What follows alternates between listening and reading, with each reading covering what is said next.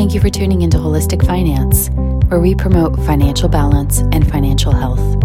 Our mission is to simplify your finances so you can focus on your practice and enjoy life. Now, here are your hosts, Ryan Burklow and Alex Collins.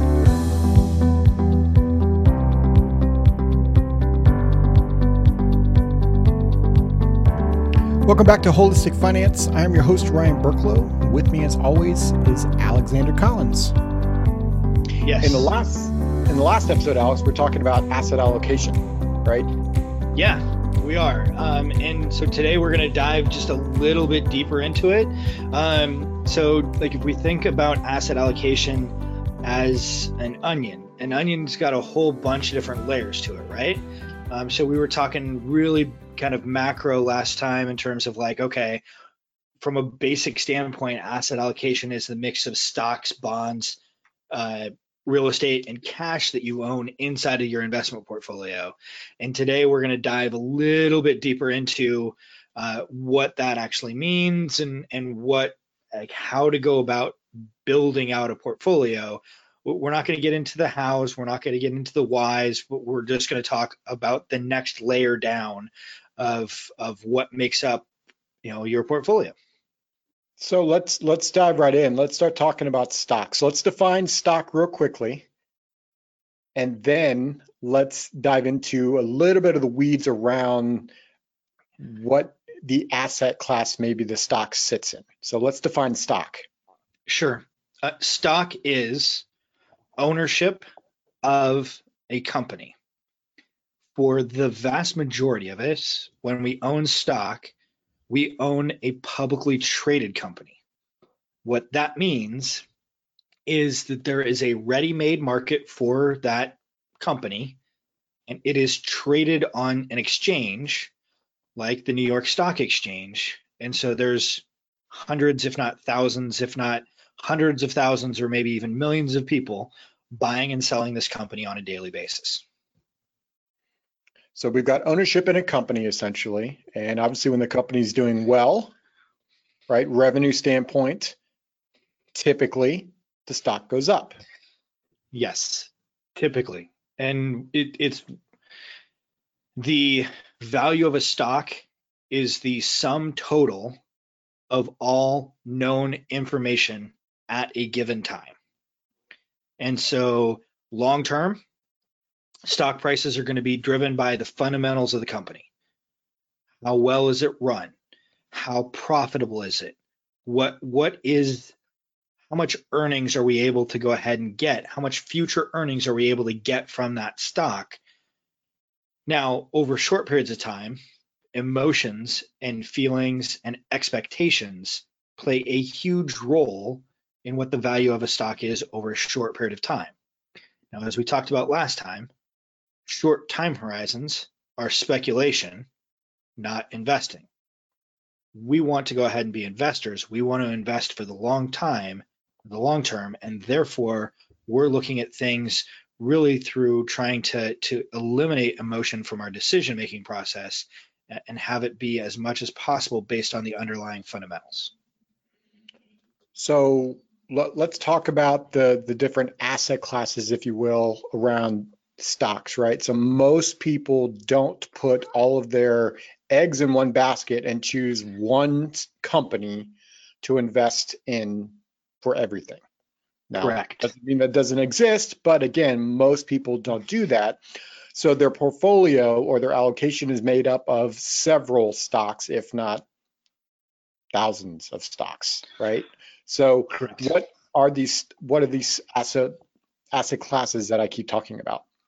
Sure. So inside of stocks, we almost have to break it down into uh, three different categories to start with. Uh, the first is going to be domestic companies, companies that are uh, here in the U.S. that they, they, are American companies. The, the second is international companies. Um, and when we talk about international, we separate international into two different distinct classes or categories. Uh, one is developed nations, and here we're thinking about places like uh, Japan, Europe, etc. And then the second category is what's called emerging markets. and these are places where uh, we're, seeing the economy industrialize or uh, be transformed uh, it's oftentimes where you'll you'll hear the term uh, third world nation or second world nation, um, and they're in transition to becoming a first world nation. Um, they are a developing market. They are emerging as a market, as a country. Um, and so the reason why we separate these out is is one when we're investing domestically. It, it, there's it's easier to know information about a domestic company than it is about an international company. Uh, the second component is with an international co- company, there is another component that goes into return, and that is exchange rate. So if you're buying, uh, let's just use Europe as the example, uh, or Japan. If you're buying a Japanese company, you have to exchange dollars into yen and then buy the Japanese company.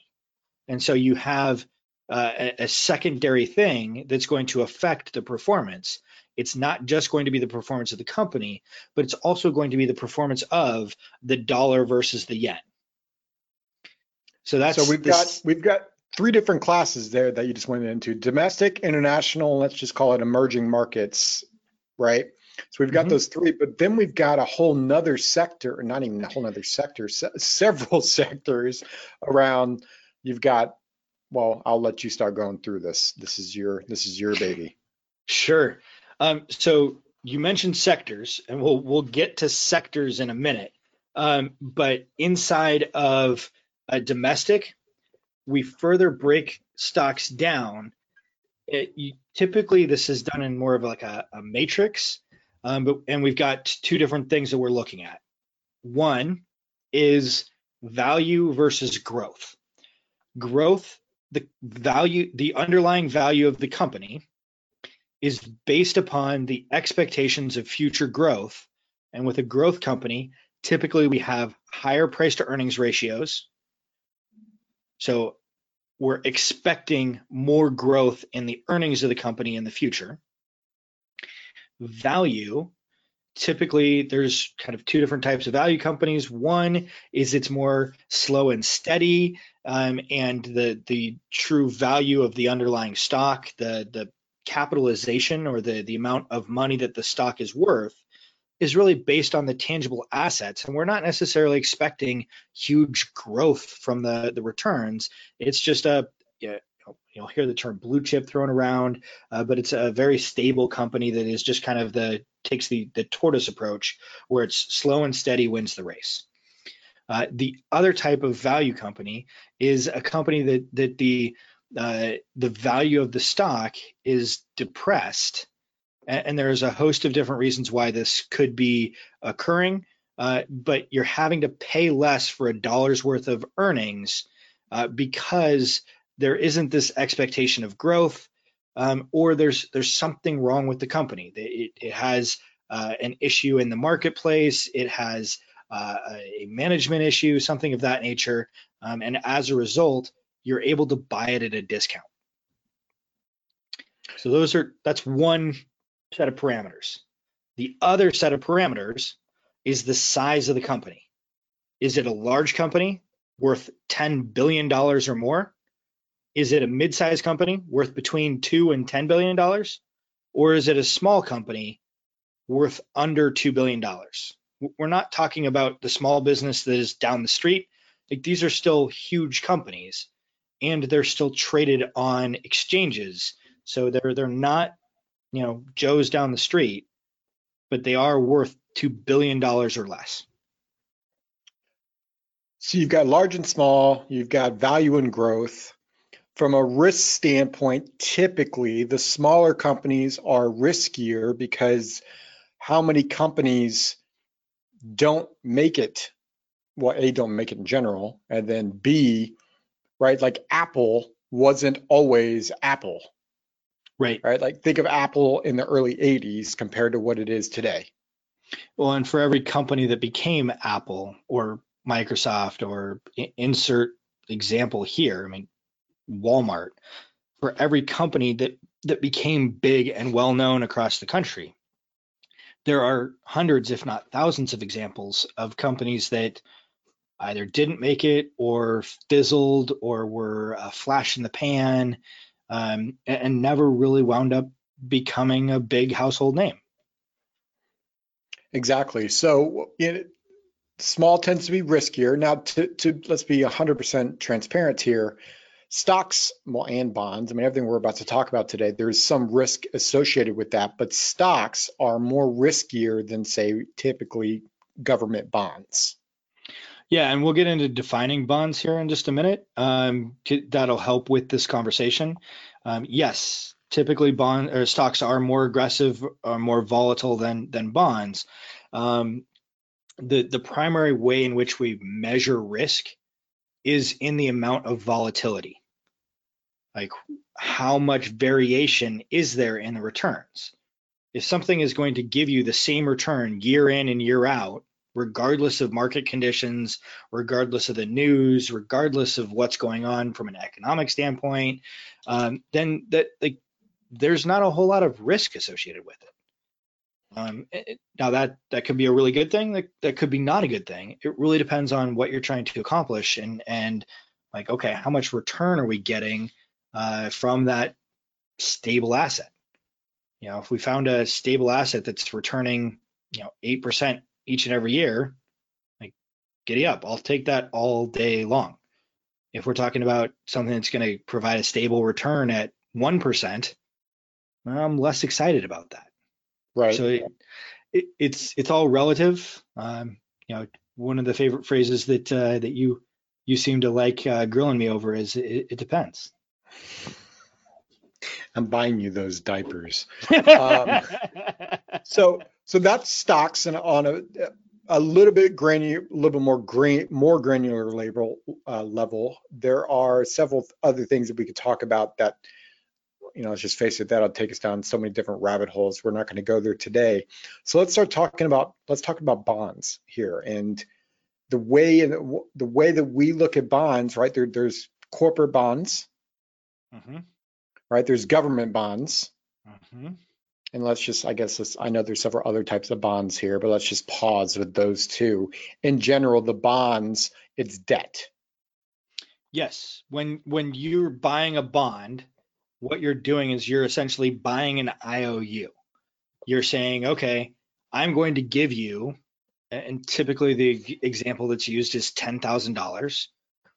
I'm going to give you $10,000 and every year for the next five years, 10 years, whatever the length of time that that bond is is open for, you're going to provide me a coupon payment, some interest paid typically semi-annually for me owning that bond.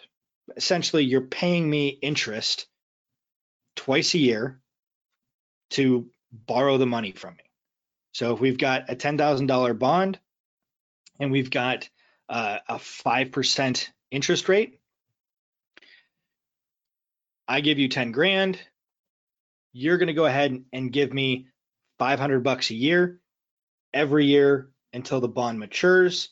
When the bond matures, you're going to give me my 10 grand back. It's really relatively simple. Uh, that's one type of bond.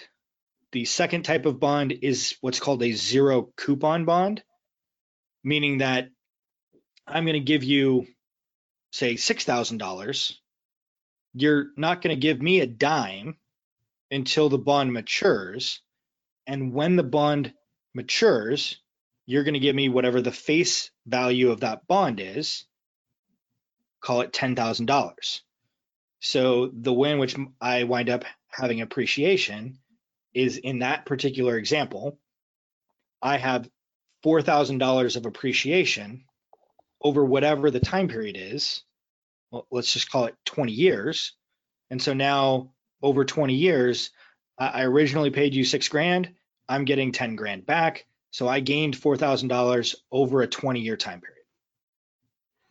Now, most people use bonds in terms of lowering their risk in, ter- in their portfolio, right? Like if stocks are riskier, bonds are less risky. So when you have you know, 60% of your money sitting in stocks and 40% of your bonds. In bonds, that means you're not taking as much risk, say if all of your money was sitting in stocks. Like that's kind of the the overall thought around having stocks and bonds mixed inside of your portfolio. That that's one thought. Uh, and another thought that goes along with it uh, is this concept of of correlation. And what that is is that if we've got uh, two assets that work in opposite directions given market conditions, by combining them, we can have a better expected outcome and less volatility. Uh, we're we're going to wind up with um, the the the expectation is going to be just equal to the the concept or the the average of the two of them. But when one of them is down, the other one's going to be up. When one of them is up, the other one's going to be down. And so it's going to basically reduce down the amount of risk that we're taking. And ultimately, it should make it easier to to reach whatever our expectation is for our returns. So there's so, there's an advantage by having assets that move in different directions that work differently from each other. So let's talk about, you know, the, the bond prices, if you will. What affects the bond prices to go up and down? Because bonds are not right. They can go up and down just like your stocks. So what what causes that to occur? Uh, essentially, there are two main components to uh, pricing for bonds, and these are the two risks that are associated with bonds. One is interest rates, and the other is credit quality. So if we've got that zero coupon bond where I gave you six grand and in 20 years you're giving me back 10 grand, the question becomes okay, how likely am I to get my 10 grand in 20 years? If the answer is, well, it's rock solid, I'm guaranteed, and it's backed by the full faith and credit of uh, the US federal government, and I, I have high degree of confidence in the U.S. federal government, then I don't have a whole lot of risk. There's there's not much credit risk, or there's not much risk of the federal government not giving me my 10 grand in 20 years. So that's one type of risk. The other type of risk is interest rate risk. And if we go back to the other example of I give you 10 grand and you're going to pay me $500 a year for 20 years and then you're going to give me my 10 grand back at the end of that time period well i still have the risk of you defaulting and not giving me not giving me my 10 grand back right? Yep. The second risk that i have is what happens if interest rates go up? If interest rates go up and now let's say the interest rates are 6% as opposed to 5% well now i've lost out on 1% for the entire time period right? Correct. And if I so, wanted to, if you wanted to trade that bond, why would someone pay you more if they can go buy another bond that pays them 6%? So what does that do to the price? What does that do to the price of that bond that you currently own? The existing bond price is going to fall to exactly. make the, the yield of the bond over that time period the same as the bond that you can go buy for 6%. Correct. And then there's the maturity side of this, right? So how long does it take you to get your and your calculation or your numbers the ten thousand dollars back? Right? Exactly. So the the longer the maturity, and, then there's a, a financial term called duration, which is basically a time weighted average of when you receive your money back the longer the maturity, the longer the duration, the more volatile that bond is going to be compared to interest rates. And if we think about this, this intuitively makes sense. Like, okay, if I give up 1%, market's now giving me a 6% interest rate. I have a bond that's 5%. I've lost 1%. If I lose that for a short period of time, mm, not that big a deal. If I lose that for a long period of time, ouch. Bigger deal. Yeah, much bigger deal. So the the more the longer the duration, the more impact a move in interest rates is going to have. Uh, and that's true both positive and negative. Existing bond prices and interest rates work inversely proportional to each other, meaning that as interest rates go up, existing bond prices go down.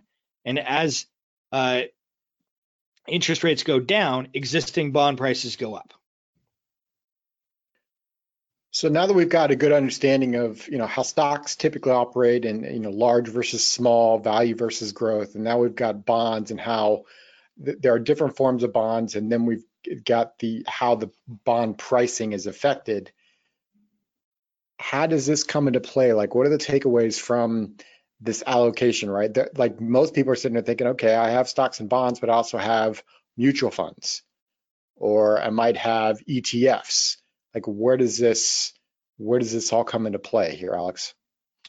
Sure. So again from from that onion level the next layer down the the mix of assets that we're trying to take a look at or the asset allocation. We're going to want to try and balance an appropriate amount of risk for uh, an individual and, we're going to do that by trying to have a diversified portfolio we want to have some exposure to international. We want to have some exposure to emerging markets. We also don't want to be concentrated in uh, all large cap and, not have any mid or small. Uh, conversely, we don't want to have all small and not have any mid or large. We want to have a diversified portfolio, and that's across all of these different components. You know, one of the things that you mentioned at, at the beginning here was sectors we also don't want to be too heavy into any one particular sector.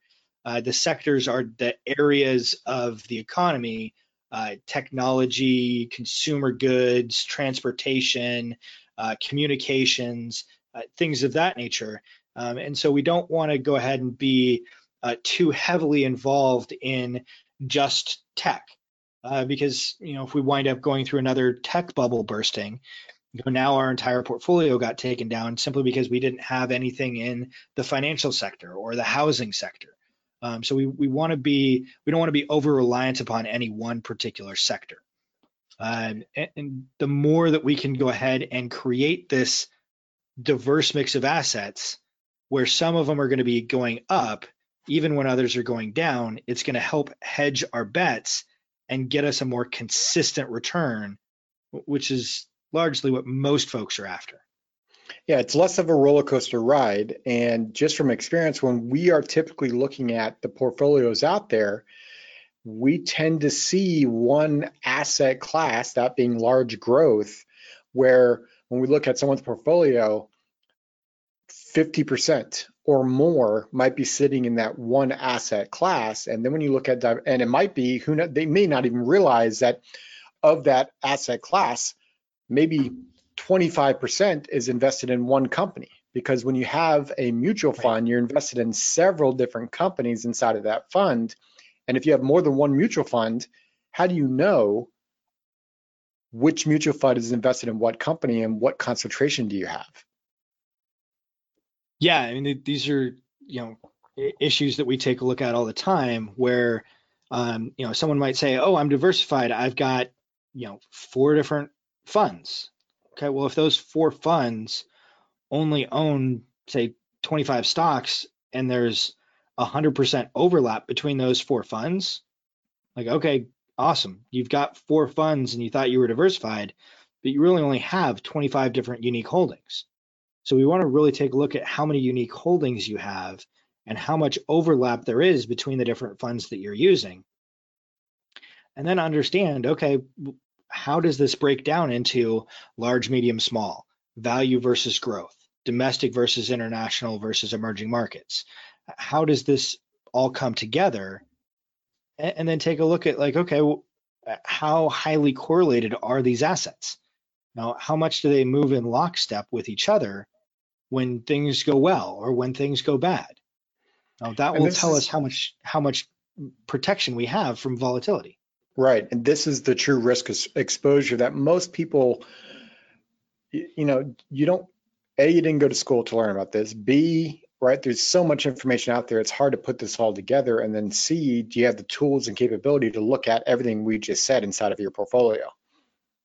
And so these are in, these are pieces to look at when you're looking at your current allocation. What is it made up of?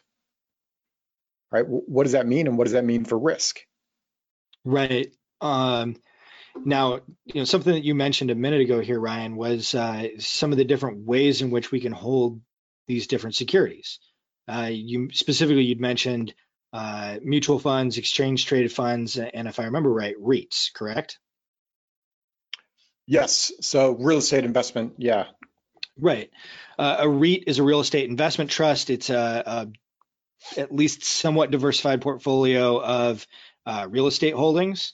Um, there, there's some unique things to that deal with REITs. They can be traded or non-traded. We're not going to go into those details today. Uh, mutual funds. Uh, there's really kind of a couple different types of mutual funds there.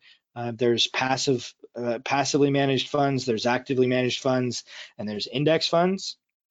Um, indexes are tra- designed to track a specific index, like the S&P 500, or the Dow Jones, or the Wilshire 5000, or the Russell 1000, or you know some index. Um, and a mutual fund is a a structure. it, it isn't uh, it isn't uh, uh, an, an, investment in and of itself. It holds a bunch of underlying investments, um, and, uh, that mix of assets changes. Uh, an exchange traded fund or an ETF is a static or mostly static portfolio. Uh, the cost to manage these things is typically significantly less uh, because it's much more static.